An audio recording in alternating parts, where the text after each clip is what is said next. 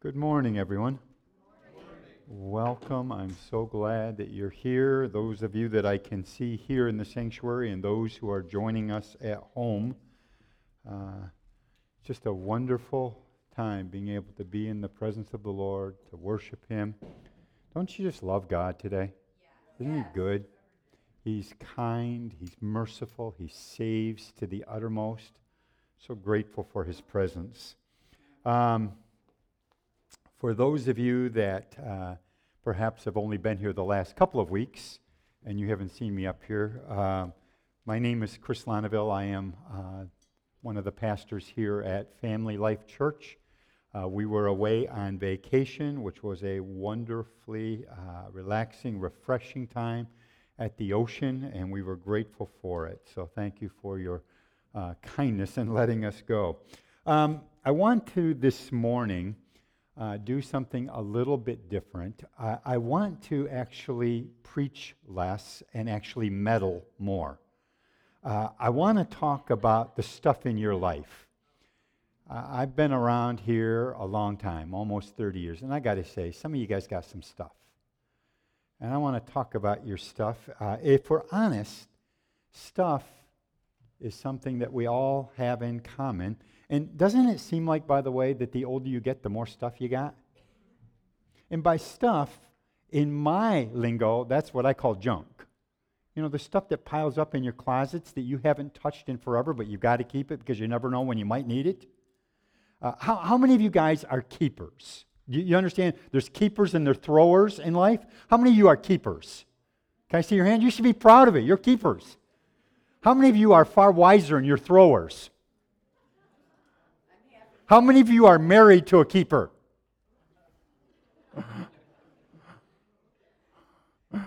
um, how, how, many of you have, uh, maybe even this year, in the middle of the pandemic, give you a little bit more time, decided to do some spring cleaning?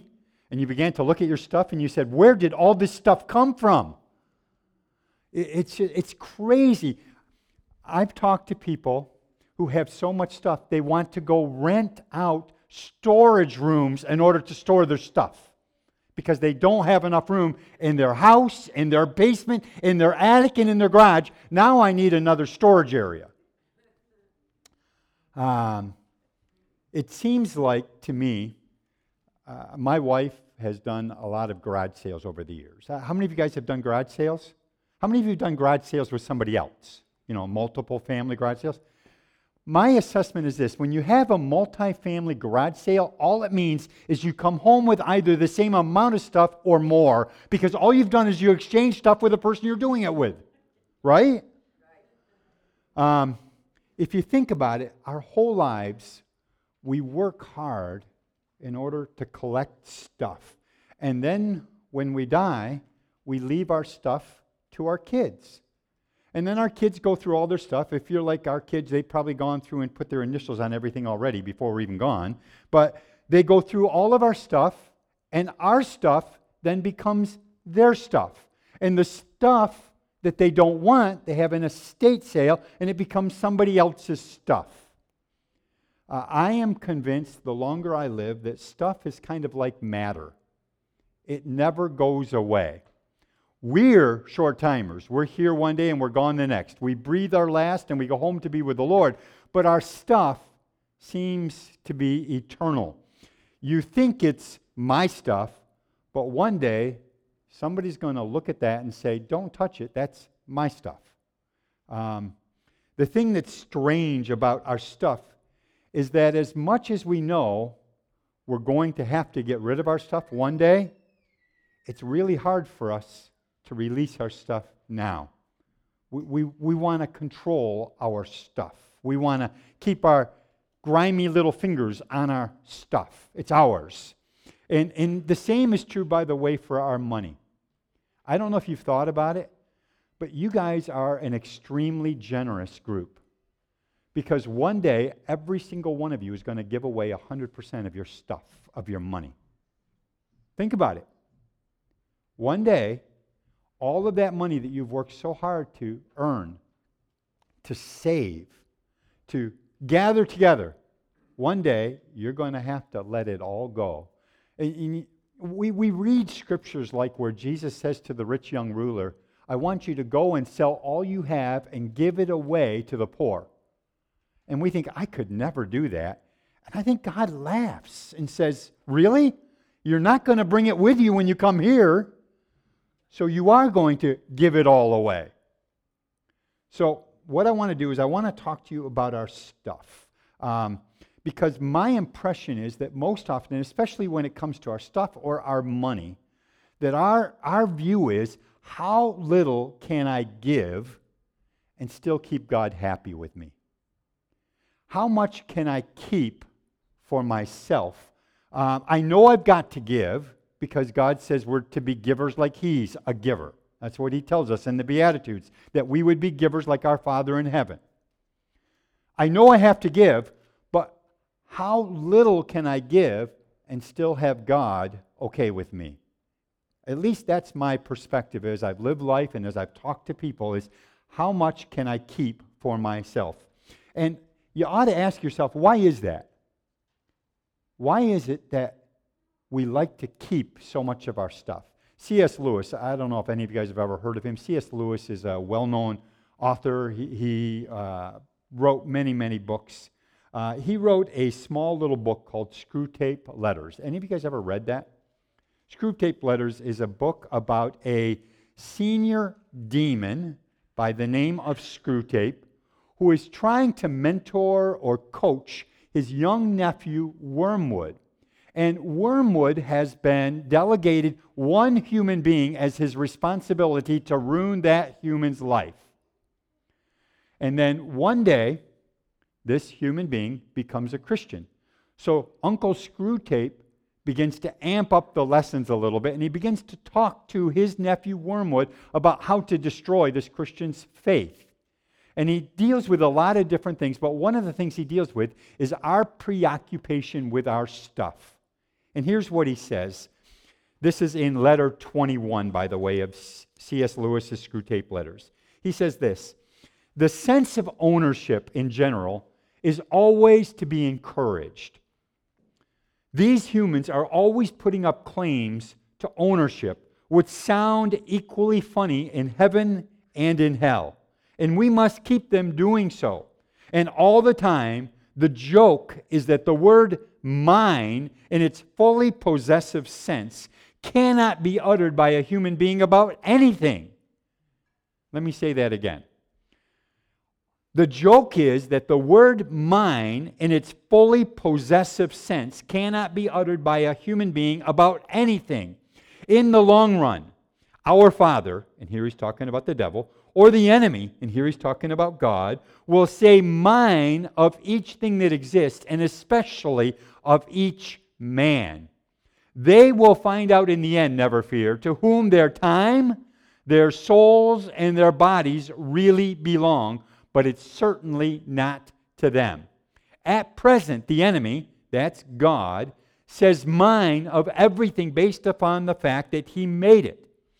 Our Father, and here he's talking about the devil, hopes that in the end he'll be able to say mine of all things on the more realistic and dynamic ground of conquest. C.S. Lewis basically says to us when we say mine, we're really silly and heaven and hell laughs at such an odd concept, knowing that you don't fully possess anything because you can't take it with you. Only God truly possesses everything. And yet, probably if you're like me, you live with some sense of ownership, of possession. We use terms because there's not good terms to use, but we use terms like ours or mine but I think sometimes those words actually reflect a deeper heart issue. And we really do think we're owners and that it's mine. Turn with me, if you would, to uh, an Old Testament book, 1 Chronicles 29. 1 Chronicles 29. I want to talk about a king and his people who actually were able to explode this great myth called ownership. And that's what I want us to look at today. 1 Chronicles 29. And the context, by the way, is we're looking at a king, and the king's name is David. David has a kingdom that he reigns over, and it's called the kingdom of Israel. The people are Israel. And from their perspective in Israel at the time, God lived in a box. Do you remember what the box was called? What was the box called? The Ark of the Covenant. And that box had three items in it. Do you remember what the three items were? I'm sorry, what? I'm sorry. Manna, right? The golden bowl of manna. What else? I'm sorry, what? Aaron's rod that budded, and what else? The Ten Commandments. So God lived in a box, and He made sure that in this box they had those three items, and then that box was put in a tent. And what was the tent called? The Tabernacle of Moses. And they believed that God dwelled there. And one day, David was sitting in his luxurious house, and he began to think, this just isn't right. Here I am living in such luxury, and my palace is amazing. People come from around the world to look at it, while God lives in a box in a tent. And so David made the decision that he would go ahead and he would build God a house, not just any house. He would build God a temple that caused every other temple to all the other false gods on the earth pale in comparison. So he makes decisions. He begins to collect money, begins to make plans. He draws up drawings for it. He does all of that. And then one evening, through the prophet Nathan, God comes and tells David, You're not going to build me a house, but your son Solomon is. But David does an amazing thing. David doesn't become discouraged and depressed about it. David actually begins, knowing that he won't build it, he begins to get everything together for his son Solomon, who would succeed him as king. He begins to draw up plans. He gets engineering stamps on it, begins to collect money and gold and all that kind of stuff. And that's kind of where we pick it up so that David has made all the preparations necessary so that when Solomon becomes king, Solomon can merely say, Make it so. And it would happen, just as when Captain Picard says it on Star Trek. It would happen. So, David has begun to look at all of this. He's making preparations, knowing that he will never actually build the temple or see the temple. But he still gives his life for this. Look at 1 Chronicles 29 1 as we look at their attempt, their desire to break out of this ownership myth. Verse 1 Furthermore, and, and again, furthermore is following the previous chapter where David has been actually talking to his son Solomon. But here he picks up and he talks to the people. Furthermore, King David said to all the assembly, My son Solomon, whom alone God has chosen, is young and inexperienced. And the work is great because the temple is not for man, but for the Lord God. Now, for the house of my God, I have prepared with, what's that word? All. Say it. All not just some, not half hearted. I have prepared with all my might. He's not here talking about a percentage. This isn't about the leftovers that he will give to God. This is about I, I want to give everything to God. I don't want to give God just enough to keep God happy. I want to give everything to God. so, for the house of my God, I have prepared with all my might gold for things to be made of gold silver for things of silver, bronze for things of bronze, iron for things of iron, wood for things of wood, onyx stones, stones to be set, glistening stones of various colors, all kinds of precious stones, and marble slabs in abundance. Moreover, because I have set my affection on the house of my God, again, a house he would never even see, I've given to the house of my God, over and above all that I have prepared for the holy house, my own special treasure of gold and silver. 3,000 talents of gold, of the gold of Ophir, 7,000 talents of refined silver to overlay the walls of the houses. The gold for things of gold, and silver for things of silver, and for all kinds of work to be done by the hands of craftsmen. Who then is willing to consecrate himself this day to the Lord? You see, not only did David take all the treasure from the government, from the national picture, he actually took his own personal treasure that he had been able to save and raise as the king. I, I took my trusty little calculator and I did some figuring. And the gold and silver that David talked about in those verses we just read comes to, in today's money, seven billion four hundred and seventy-nine million nine hundred thousand dollars. Think about it. Out of his own treasury, he just gave it all away. Four and a half billion dollars. All for the house that he would never step foot in, he would never see. All for God. In other words, he was looking for a way to give, not a way to keep. Let's keep reading, verse 6. Then the leaders of the father's houses, leaders of the tribes of Israel, the captains of thousands and of hundreds, with the officers over the king's work, offered, what's that word? Willingly. Pay attention to that word. Willingly. They gave for the work of the house of God 5,000 talents and 10,000 darics of gold, 10,000 talents of silver, 18,000 talents of bronze and 100,000 talents of iron. And whoever had precious stones gave them to the treasury of the house of the Lord into the hand of Jehiel of the Gershonite. Then the people rejoiced, for they had offered willingly, because with a loyal heart they had offered willingly to the Lord. And King David also rejoiced greatly. It's, it's like there's a giving frenzy going on. People got caught up in it. Moms and dads sat down over the kitchen table figuring out how much could they possibly give. Kids began to sell their toys so that they could get in on the giving. Grandma and grandpa got together with the family and said, We were going to give you this as an inheritance, but we're going to give this to the house of the Lord now. Everybody got caught up in giving willingly because they had a loyal heart to the Lord their God. The people didn't ask, How much do we have to give? They asked, How much are we allowed to give? And as a pastor, I got to tell you, most often when it comes to issues of giving and people are asking me questions, the question communicates to me basically, How little can I give and get away with it?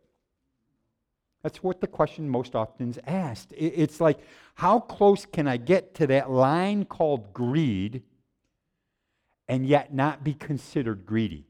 They don't think about, am I really greedy? They think, I don't want to be seen to be greedy.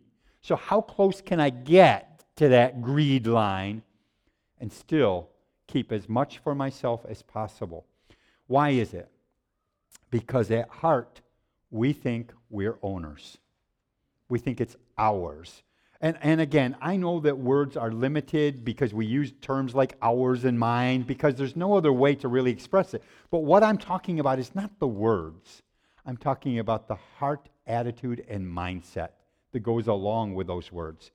Uh, when it comes time for giving, we, we will often do things like, all right, God, uh, I, I'm going to give you what you tell me I have to. I will give the tithe.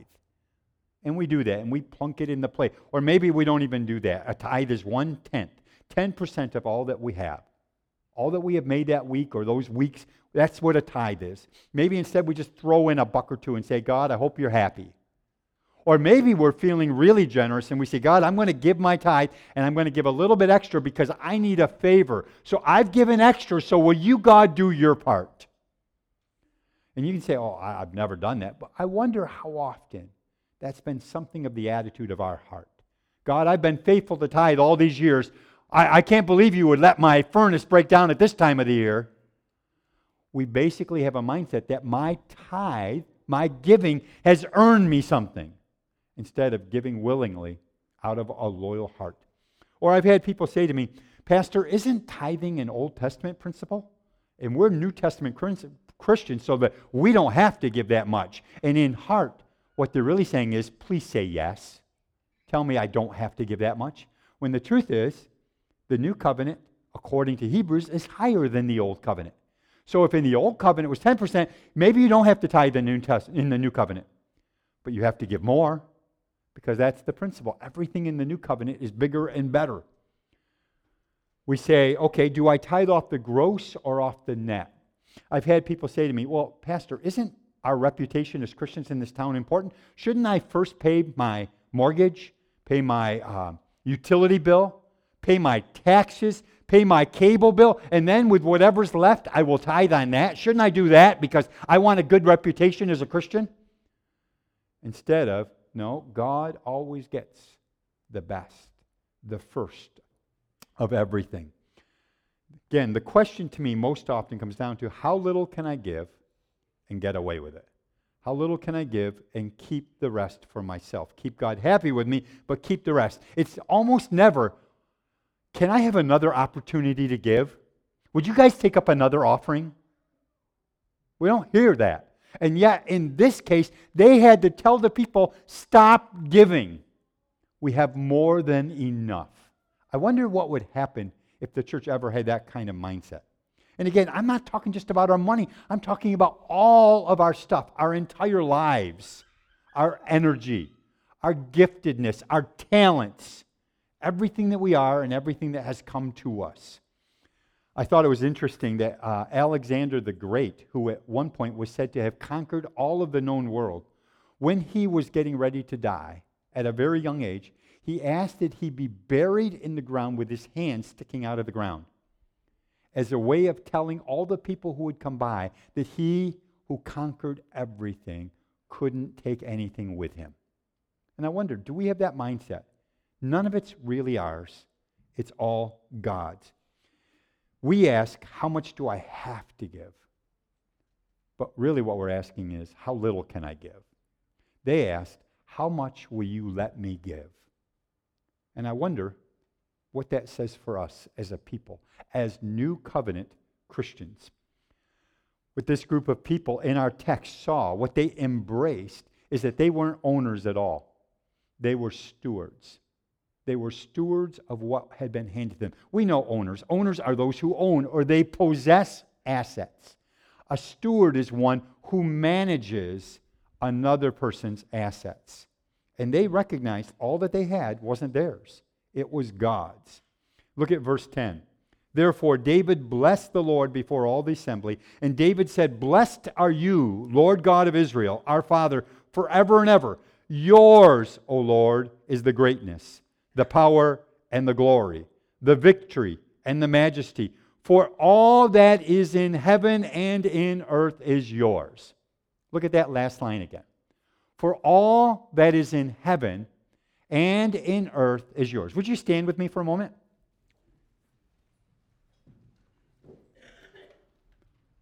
We have just heard David's response to the giving heart of the people. And every time we gather together like this, there's an opportunity to give. There's boxes in the back of the church in order to be safer because of COVID. But it's also the recognition that we're giving our whole lives. We're not just giving our stuff, we're not just giving our money, we're giving us. We're putting us on the altar. And David's response was, For all that is in heaven and in earth is yours. So I want to read it again, but you have a part. Your part is to say the word all and the word yours. So look at the text. When I come to those parts, you're going to say those words. I won't, okay? So, ready? For. Okay, that was putrid. That was abysmal. Do you believe that all that's in heaven and earth is His? Do you believe that, honestly? Okay, then why don't you say the word all? Emphasize it like you mean it. Ready? For all. That is in heaven and in earth is yours. Okay, you ought to say yours way louder.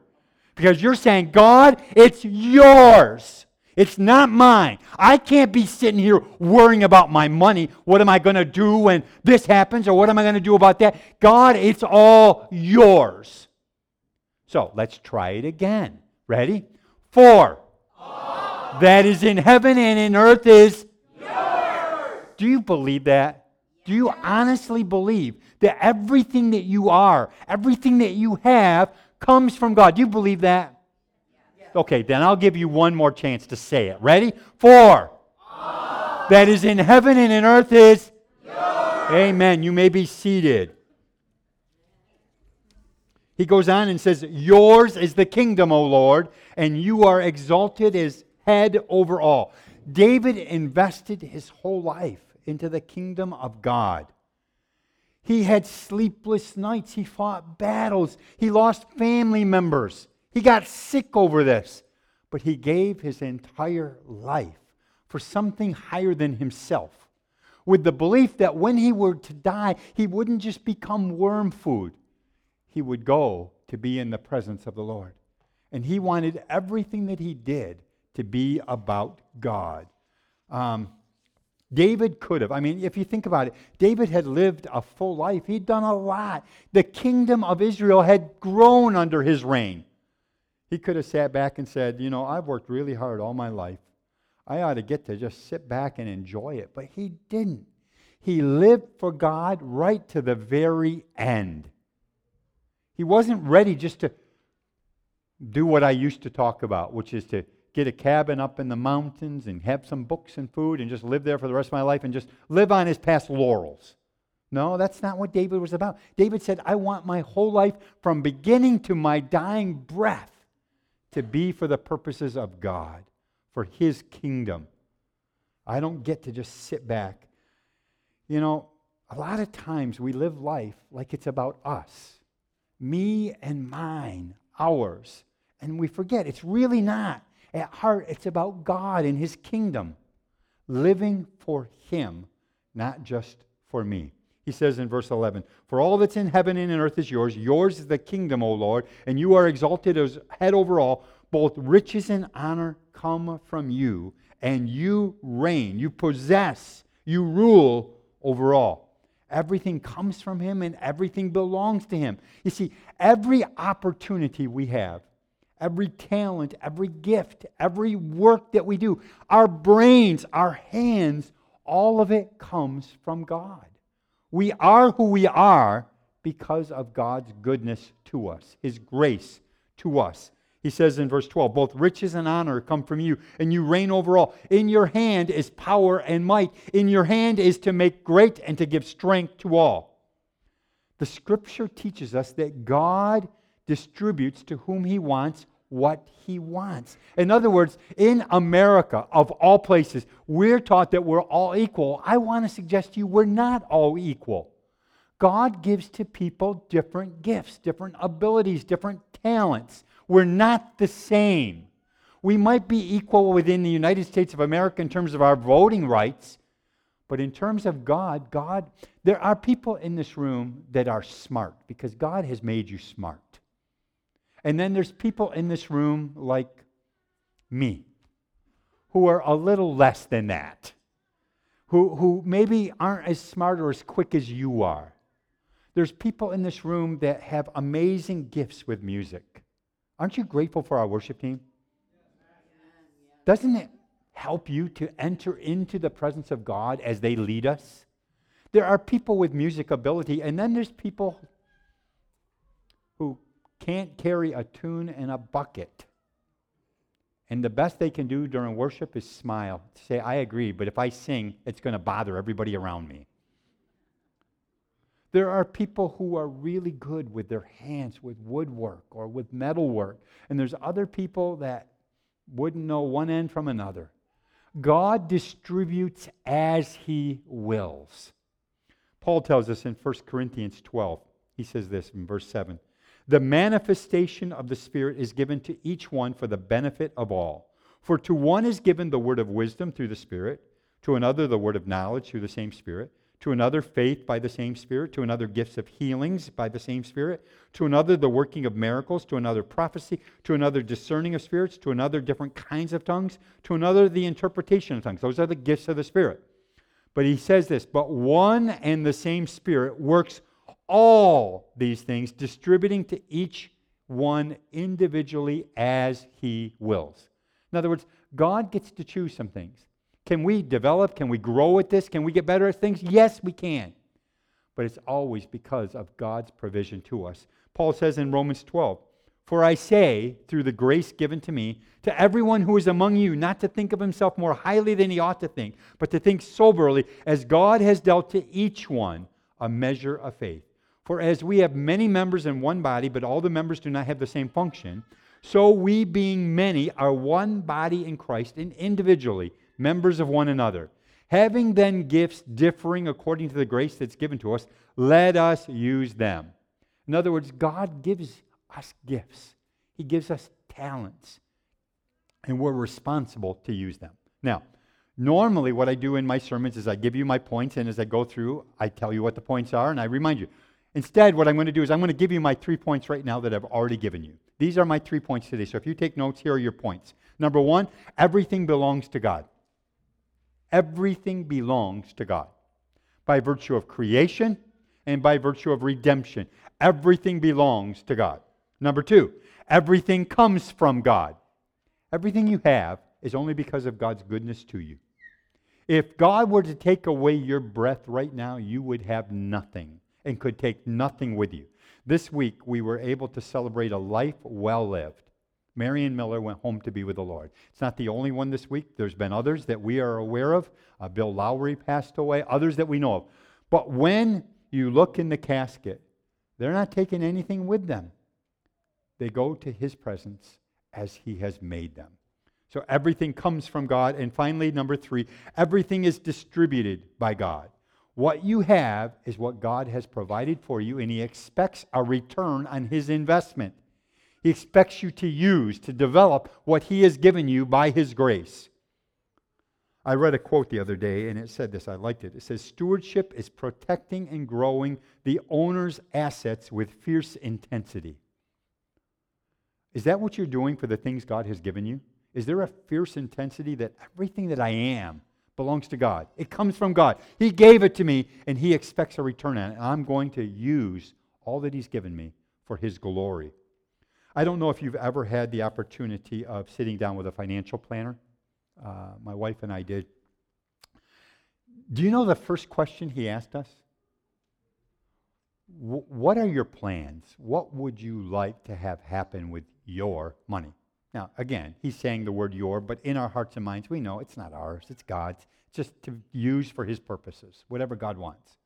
But his question as a financial planner was, what is your goal for your money? Do you know what would have really bothered me?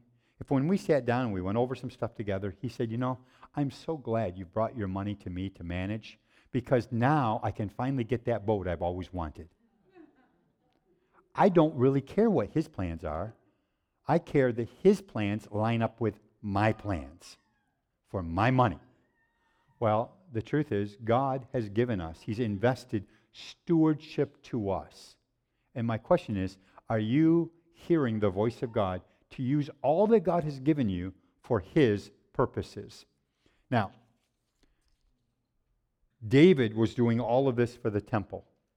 Do you remember what happened when the temple was finished and they dedicated the temple? Remember, everybody gave willingly. They gave all that they had. They gave everything. David gave seven and a half billion plus the treasuries of the nation. Do you remember what happened when the temple was finally finished and they dedicated it? The scripture says that the glory of God came down and no one could stand in his presence. Is it possible that there's a correlation between the presence of God coming in fullness and people who give themselves fully to him? So even on a Sunday morning when we come in, there are people who come in and they they know that they're God's child. But right now, I just don't feel like it. I'm just going to stand here. I'm going to sit here. I just don't feel like standing up. I don't feel like singing, so I won't. I won't give God my heart, my worship.